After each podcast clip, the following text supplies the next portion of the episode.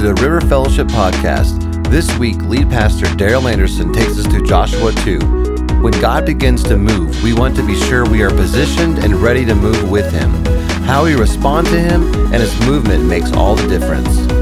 To learn more about River Fellowship in Amarillo, Texas, go to rfamarillo.org. Well, let's look at Joshua chapter 2. We are journeying with Joshua into the promised land. Last week we started in chapter 1 with the theme Get Ready, because God's about to move. Well, chapter 2, the theme is God is on the move. He said get ready because he's going to start moving. So now we're going to look where he actually begins uh, to move the children and starts to take some action. So let's read the story here, chapter 2, verse 1. Then Joshua, son of Nun, secretly sent two spies from Shittim Go look over the land, he said, especially Jericho. So they went and entered the house of a prostitute named Rahab and stayed there. The king of Jericho was told, Look, some of the Israelites have come here tonight to spy out the land. So the king of Jericho sent this message to Rahab Bring out the men who came to you and entered your house, because they have come to spy out the whole land. But the woman had taken the two men and hidden them. She said, Yes, the men came to me, but I did not know where they came from. At dusk, when it was time to close the city gate, the men left. I don't know which way they went, so go after them quickly. You may catch up with them. But she had taken them up to the roof and hidden them under the stalks of flax she had laid out on the roof. So the men set out in pursuit of the spies on the road that leads to the fords of the Jordan. And as soon as the pursuers had gone out, the gate was shut. Before the spies lay down for the night, she went up on the roof and said to them, I know that the Lord has given this land to you, and that a great fear of you has fallen on us so that all who live in this country are melting in fear because of you. We have heard how the Lord dried up the water of the Red Sea for you when you came out of Egypt, and what you did to Sihon and Og, the two kings of the Amorites east of the Jordan, whom you completely destroyed. When we heard of it, our hearts melted, and everyone's courage failed because of you. For the Lord your God is God in heaven above and on the earth below. Now then, please swear to me by the Lord that you will show kindness to my family, because I have shown kindness to you. Give me a sure sign that you will spare the lives of my father and mother, my brothers and sisters, and all who belong to them, and that you will save us from death. Our lives for your lives, the men assured her. If you don't tell what we are doing, we will treat you kindly and faithfully when the Lord gives us the land. What we see in the story is Joshua sends out two spies to Jericho, and he says, go especially to Jericho. Why especially Jericho? Well, Jericho was the only important city on the south side there of Judea. And it became a major thoroughfare up into the highlands of Judea. So the only way to get up there was through Jericho, so they had to conquer Jericho if they were going to move forward into the promised land. So in the story, we see that these spies hook up with Rahab. Rahab receives them, she protects them, she uh, begins to give them information about what's going on with the people and in the country. And then she makes a deal with the spies for her safety, for her rescue, for her salvation. Then what we didn't read is she ends up helping the spies escape. And then later, the spies go back to Joshua and tell them everything that's taken place. Now, this is a great story. And like any great story, there's a great plot and there are great characters. So, what I want to do this morning is just kind of go through some of these characters in the story and see if we can make some spiritual application and see what the Spirit might say to us this morning. The first character in verse 1 that we're introduced to is Joshua. It says, Joshua sent two spies into Shittim to look over the land. The first question we have to ask is, why did he send spies into the land? God had already given him the land. God had already promised victory. If you go back to chapter 1, we see in verse 2, God told Joshua, I'm about to give the land to the Israelites. Verse 3, he says, I will give you every place where you set your foot. Verse 4, he reveals how vast this country is going to be. In verse 5, he says, No one will be able to stand up against you. Then in verse 6, he says, You will lead the people to inherit the land. So God's already promised victory and promised the land. So why send in spies? Was he fearing? Was he doubting? Was he having second thoughts? Was he not sure God exactly knew how to handle this on his own? I don't think that's anything going on. I think he introduces a principle for us, and that is God's involvement does not negate our investment. God's involvement does not negate our investment in the process. Now, it is true in Scripture, true in life, that there are times when God fights our battles for us. We have nothing to do with it. We are totally helpless. We have no part to play. We can't contribute at all. We are in such a place that God has to do it all alone, and He fights for us. But more generally and more often in Scripture, we see that God fights with us. In other words, we have a part to play. It's still His power, it's still His plan. He's still the one leading the charge, but we play a part in it. In other words, our God given abilities and talents God wants to use. He wants to use us as part of the system and part of the plan. So, preparation, skill, talent, knowledge, wisdom, planning, strategizing, all of that in us is a part of what God wants to use. In other words, rarely do we just sit and do nothing and just expect God just to take care of it. Here's a, a, a simple example. On Sunday mornings in worship services, we want the Spirit of God to move. We want the Spirit of God to speak to us and to teach us. We want to experience God. We want something to happen that's dynamic and spiritual in each of our hearts. So let's say Tyler, and we can make the whole worship team as part of this, but Tyler comes up, we want to lead music and we want the Spirit to move in music, but Tyler doesn't practice, praise team, they don't practice. They don't know what songs they're going to sing. They haven't even looked at any songs. They don't know what key the songs are going to be. They haven't played any instruments. They get here, nobody's taking the effort to put the song lyrics up on the screen. Nobody's playing. We're just going to show up, and they just come here one Sunday morning. They all just pick up an instrument, and they say, okay, let's worship. That's a multi car pileup about to happen. It's a train wreck. Let's say for me, I want to come give a word, and I want the word to be from God. And so I just show up on Sunday morning and say, okay, God, speak to me. I haven't studied, I haven't prepared, I hadn't prayed, I hadn't read the word, I hadn't researched, I hadn't done anything. I've just shown up and said, okay, Spirit, it's your, it's your show. Now, some of you are going to say, maybe, what about Matthew 10? When it said, don't worry about what you're going to say, the Holy Spirit will tell you what to say. I'll say two things. One, that was a very specific case when Jesus was sending the 12 to a very specific mission. But I'll say this also. You're right, there are times when that happens. There are times when God's Spirit supernaturally just comes from nowhere and speaks truth. There have been times I've preached that I've actually said things I hadn't even thought of until I just said it.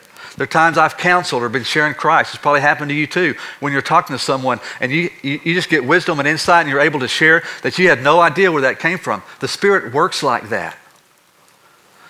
But more often, He works in the midst of our preparation, in the midst of what's going on. So, really, what we're, what we're seeing here with Joshua is that God expects us to join Him in what He's doing and using our gifts and our talents and our abilities.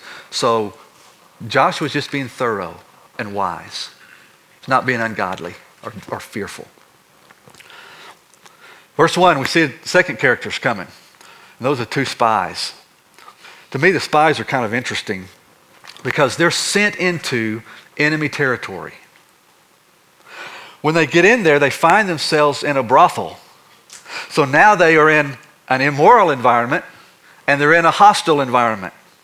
And then they learn very quickly that they're hunted people because the king now is after them. So they're on the city's most wanted list, if you will. Then they discover that they're in the context of this, this immoral Gentile woman who could expose them and, and turn them over to the king at any point. But not only that, now they find themselves on a roof hiding under stalks of flax for their life. This has become very real. Remember, this is a real story. We like to spiritualize it now, but this was a real story. They're just going out to do some easy recon to kind of look at the land, see what's going on, and come back and report. But now they find themselves being hunted for their life. It's a life and death situation. And they're hiding under this flax, thinking at any moment they're going to be discovered and they would be tortured and they would be executed. So maybe in their mind they're beginning to think, what in the world is going on?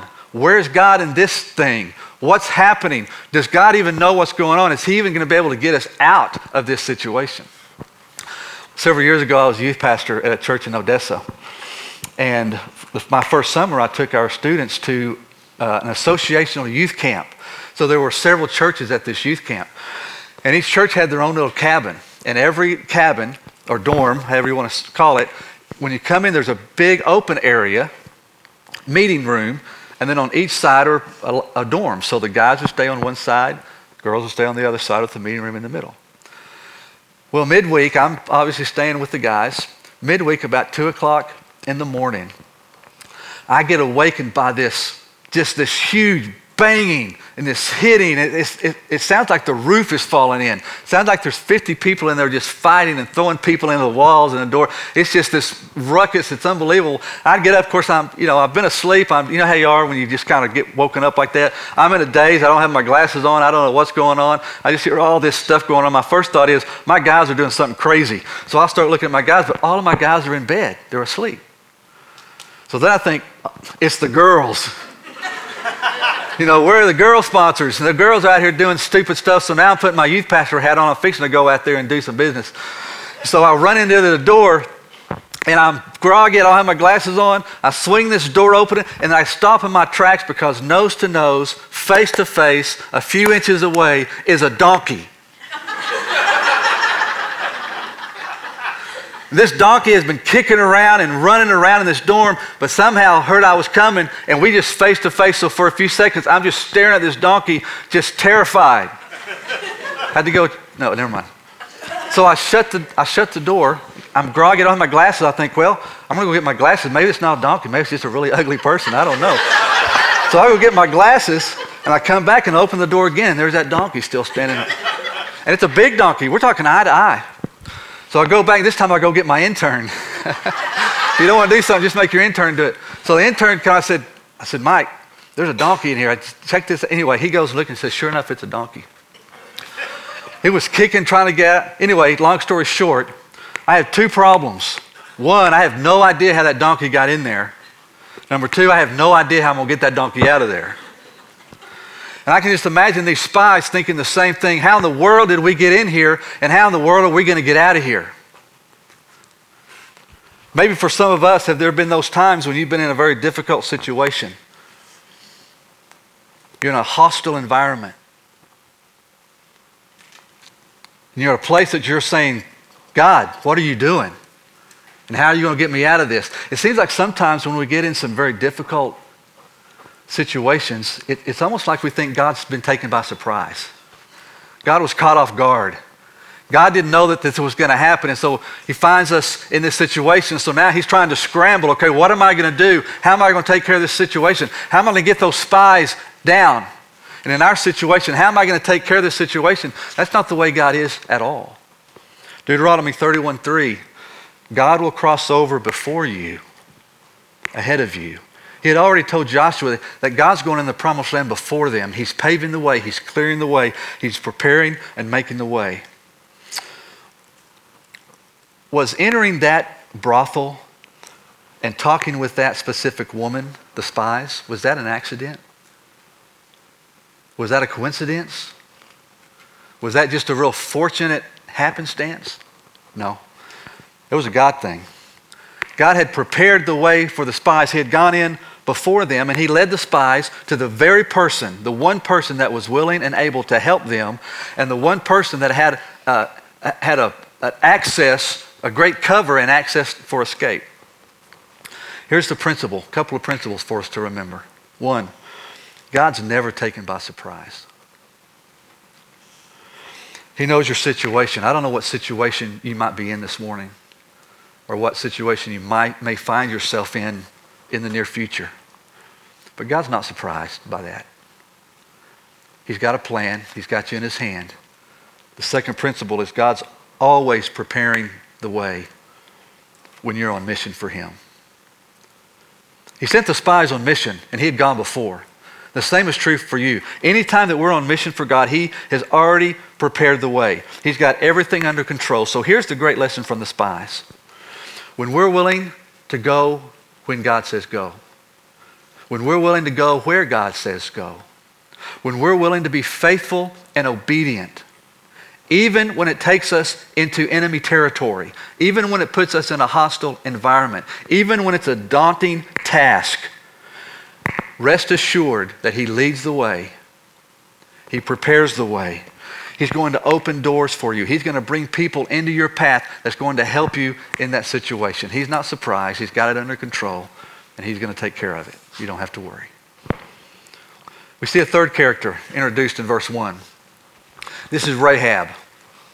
Now, Rahab plays a major part in this story, and she's an unlikely hero. Rahab is an immoral, adulterous, prostitute, Gentile woman. Now, that's not a judgment.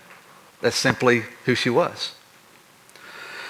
This isn't in Scripture, so I have no basis for this whatsoever. It's just my mind wondering. I wonder if sometime before this account that we see her in Joshua 2, if somewhere before that, weeks, months, maybe years before, did she ever stop and ask herself, man, how did I get here? What am I doing? How did I get to this place? When I was a little girl, I never planned on growing up and being a, a prostitute. How did I get here? I wonder what events led to that outcome for her. It makes me wonder for some of us, maybe presently or maybe sometime you've found yourself in a place and you've wondered, man, how did I get here? how did I get so far away from God? How did I get so cold toward the things of God? How did this sin get so wrapped and entangled in my life? How did I get to this place? For me, Rahab no one would have picked Rahab out of a crowd and said, That's the person God's going to use to impact the world. She'd have been the last one picked on that team. Maybe you're here this morning and that's what you think. If God were to come and say, I'm going to use somebody to have a tremendous impact in my kingdom and the lives of others, maybe you think I'm the last one he's going to pick. Maybe it's because you don't think you have skill or talents or gifts. You don't have the influence, whatever. I, just don't have what it takes to do that. Or maybe it's because you think you don't know my story, Daryl. If you knew my story, you wouldn't understand why God could not use me or why God would not want to use me. The story here in Rahab is that's not true. God uses anybody and everybody who's willing to give their life and say, use me. We see that story in Rahab. But also with Rahab, it's interesting. Technically, she was a traitor. She was committing treason. And if she had been caught, she would have been tortured and executed. So she had to know that. She had to know the risk. She had to know the cost. She had to know the consequences. But she decided to help them anyway. Why? I think it's because God had done an incredible work in her heart and in her life. Now, where do I get that? Look in verse 9. She makes a great statement of faith. She says, I know that the Lord has given this land to you. She talks about that I know that God is the God in heaven, that God is the God above. She makes this great statement of faith where she says, I know, a statement of faith. I know God is Lord. She says the Lord. She doesn't say, I know that your God, your deity, that person that you worship, this entity, your army, she uses the Lord.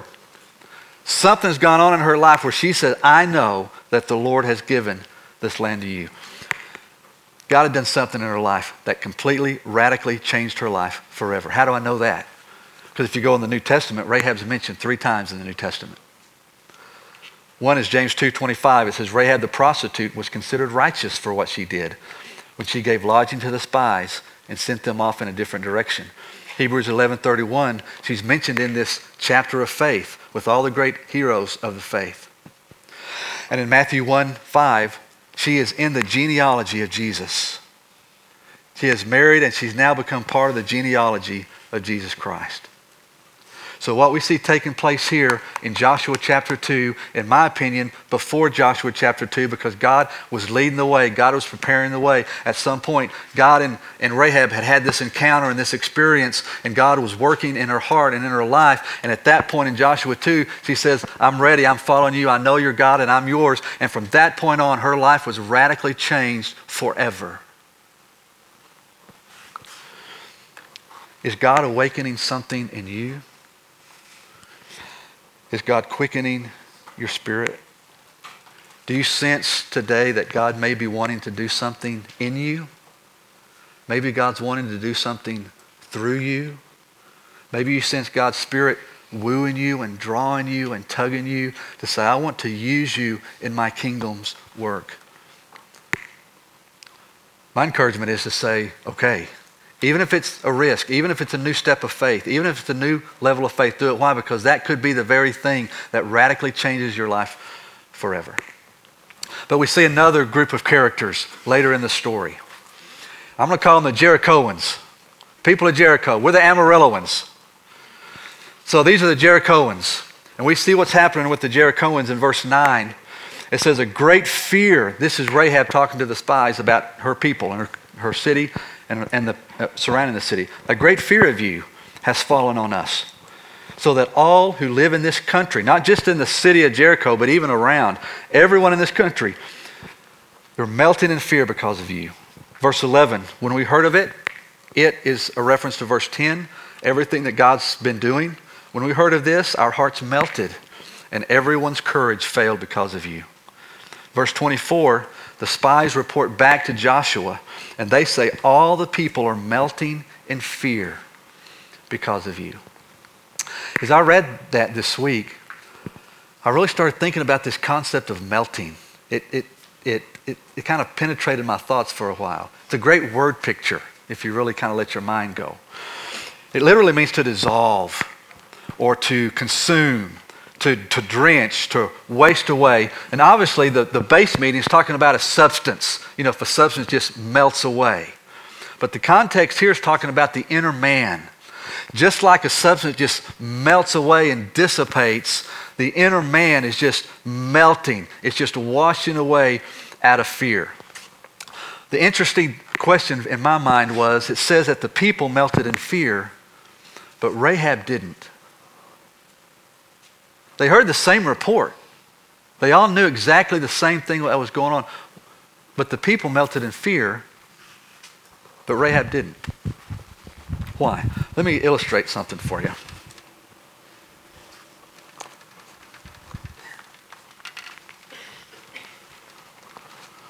Hope the fire marshal's not here. We're going to create a little fire here.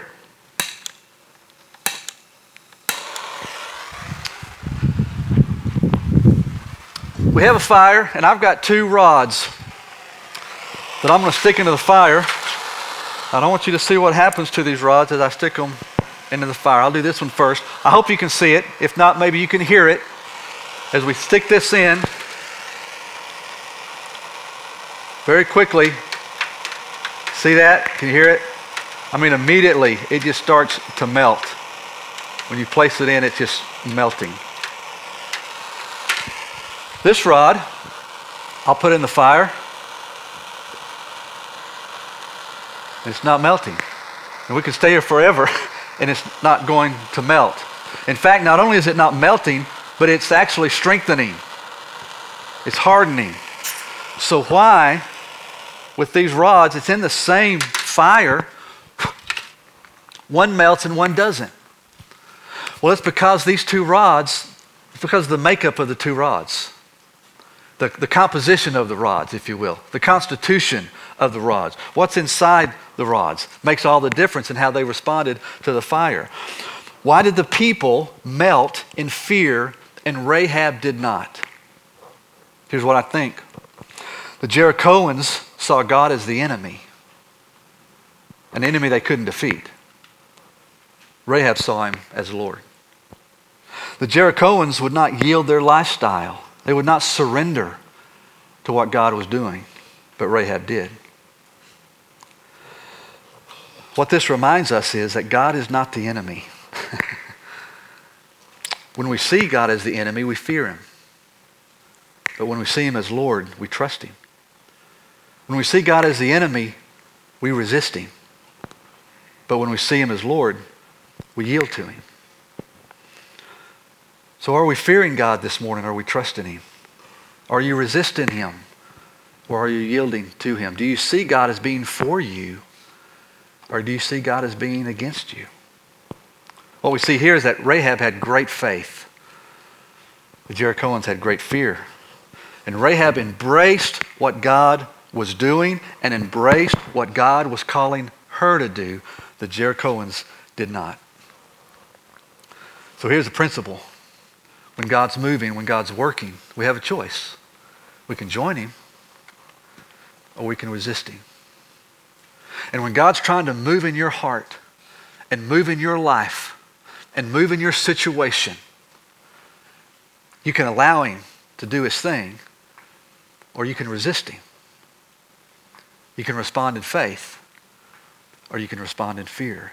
You can respond to the fact that you think God is the enemy and trying to do something against you, or you can see him as Lord and he's trying to do something for you.